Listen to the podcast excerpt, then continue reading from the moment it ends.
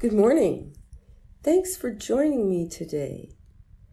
Let us begin our worship with a confession and forgiveness. In the name of the Father, and of the Son, and of the Holy Spirit. Amen. God of all mercy and consolation, come to the help of your people, turning us from our sin to live for you alone. Give us the power of your Holy Spirit that we may confess our sin, receive your forgiveness, and grow into the fullness of Jesus Christ, our Savior and Lord. Amen. Let us confess our sin in the presence of God and of one another.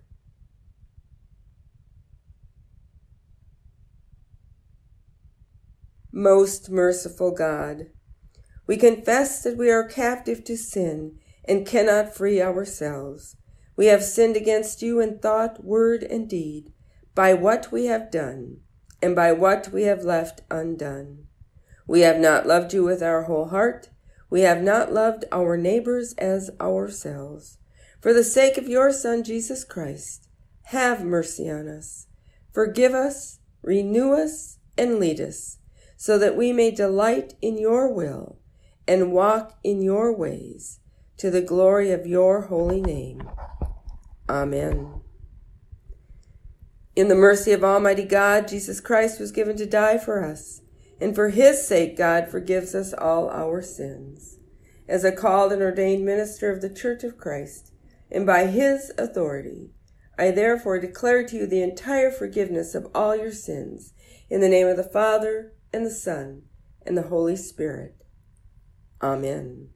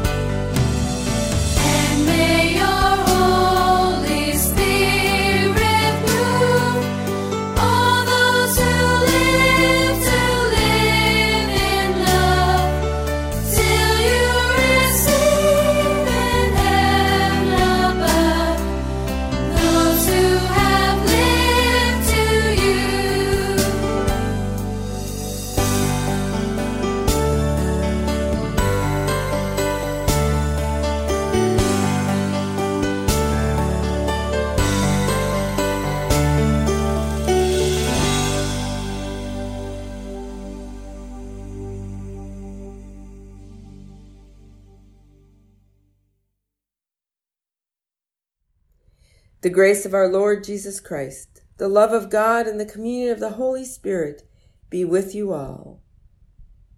Let us pray. Almighty and merciful God, we implore you to hear the prayers of your people. Be our strong defense against all harm and danger, that we may live and grow in faith and hope through Jesus Christ, our Savior and Lord. Amen. The Holy Gospel according to Mark. Glory to you, O Lord.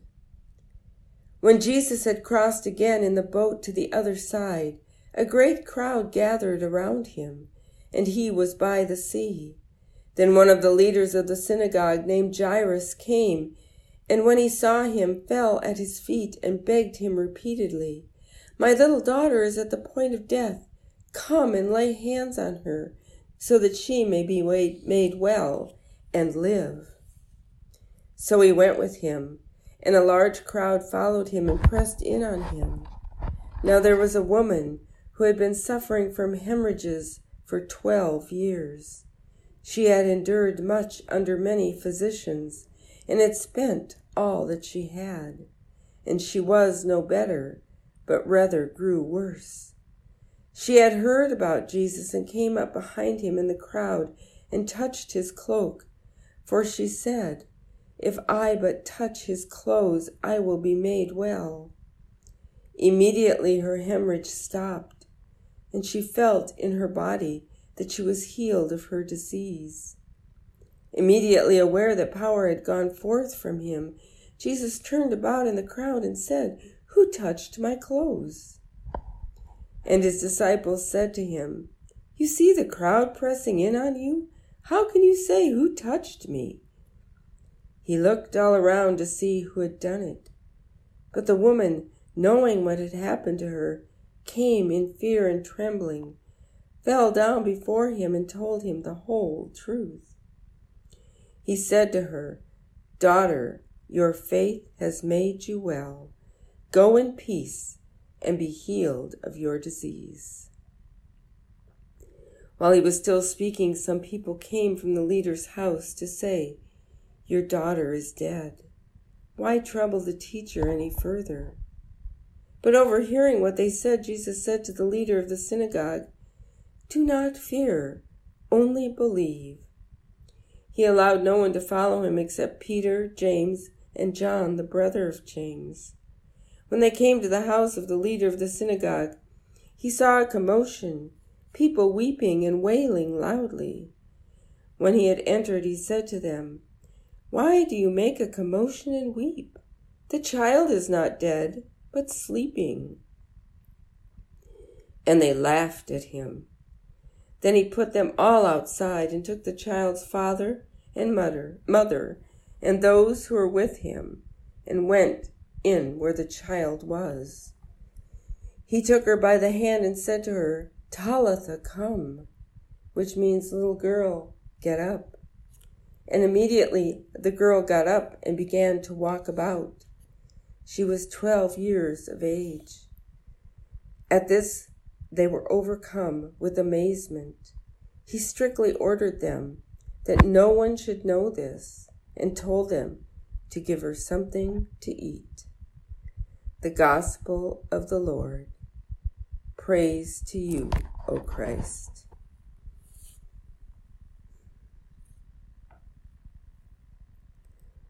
We again have Jesus in a boat crossing the sea.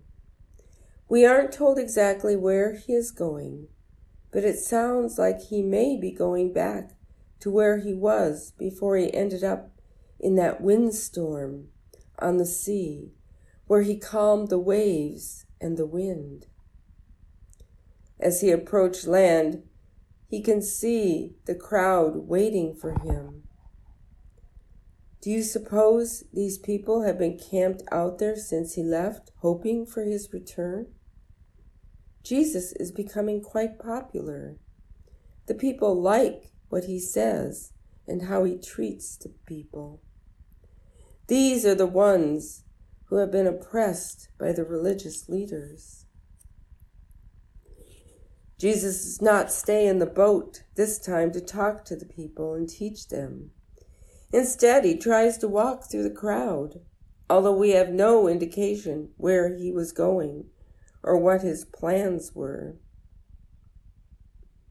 The crowd was relentless and would not leave him alone. They were eager for more of his teachings. We don't know how many had come in hope of healing. But one man pushes through the crowd, or more likely, the crowd parted in deference to him because he was one of the religious leaders whom they did not want to offend. Because of his standing in the community, Jairus gave no thought to pushing his way through the crowd, possibly expecting special treatment from Jesus because of who he was. I'm sure he was used to being treated with respect and getting what he wanted. Yet when he reached Jesus, he fell at Jesus' feet and begged for help for his dying daughter. Even Jairus knew that this was no ordinary man. Jesus, filled with compassion for Jairus, agreed to follow him to his home. As they made their way through the crowd, imagine how upset Jairus must have been when they could barely inch their way around all the people. After all, Jairus had no idea how long his daughter had to live, and he was desperate for Jesus' help. If the density of the crowd was not bad enough to try to maneuver through, all of a sudden Jesus stops to address those around him because he felt he had felt someone grab onto his clothes. Can you imagine how Jairus felt then? Do you suppose at this point he was grabbing at Jesus' arm, urging him to hurry? and that Jesus ignored his plea. He was now talking to a woman, an unclean woman, who came to be healed. As far as Jairus was concerned, this woman should not even have been out in public and should definitely not have touched Jesus and made him unclean. It was then that Jairus got the news that his daughter was dead. Suddenly, the crowd and this unclean woman became his enemies. They had impeded their journey and had killed his daughter. He was devastated. Jairus could not understand why Jesus was not upset with this news. What did he mean by telling Jairus to have faith? What good would faith do now that his daughter was dead? It was at that point that Jesus told the crowd to stand back so he could get quickly to Jairus' home. Jairus was probably thinking that it was too late, so why be in such a rush now? But he didn't argue with Jesus. He continued on the way, grieving the loss of his daughter. Jairus soon found that Jesus knew something Jairus did not know. Jesus was going to save his daughter. It was with great joy that Jairus and his wife watched his daughter walk up and around the room after she was awakened by Jesus and told to get up. Suddenly, Jairus forgot how upset he had been when his request was not honored in a timely manner.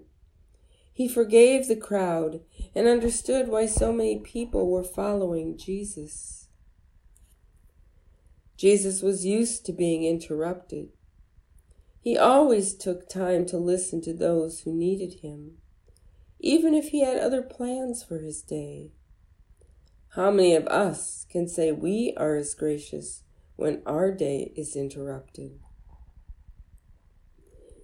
When I first began my job as a church secretary, I thought it would be a good idea to plan each day with what I needed to accomplish. Although that sounded like a good idea, I soon found out that there were interruptions to my day that made it impossible to finish my list of things to do. Interruptions included things like the pastor giving me a new task or someone coming into the office who needed someone to listen to them.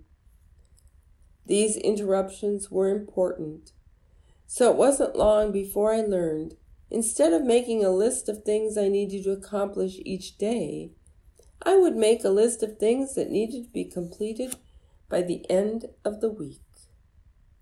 By doing this, I was more attentive to the people who needed me and less frustrated when I left the office. Interruptions are going to happen and we need to find a way to be gracious and helpful. It doesn't matter how important or unimportant the interruption is for us. What does matter is how we can help others. Jesus did not ignore the woman because Jairus was an important person who had asked for his help first.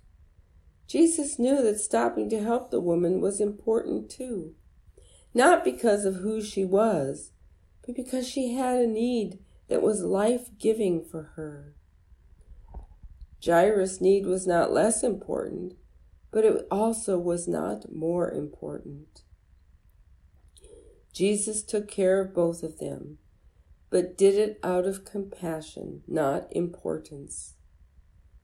What seems like an important interruption, what seems like an unimportant interruption to you, may be the most important thing to the person who chose to ask for your help. It may be as simple as a listening ear, but it may be the best thing you could do for someone else.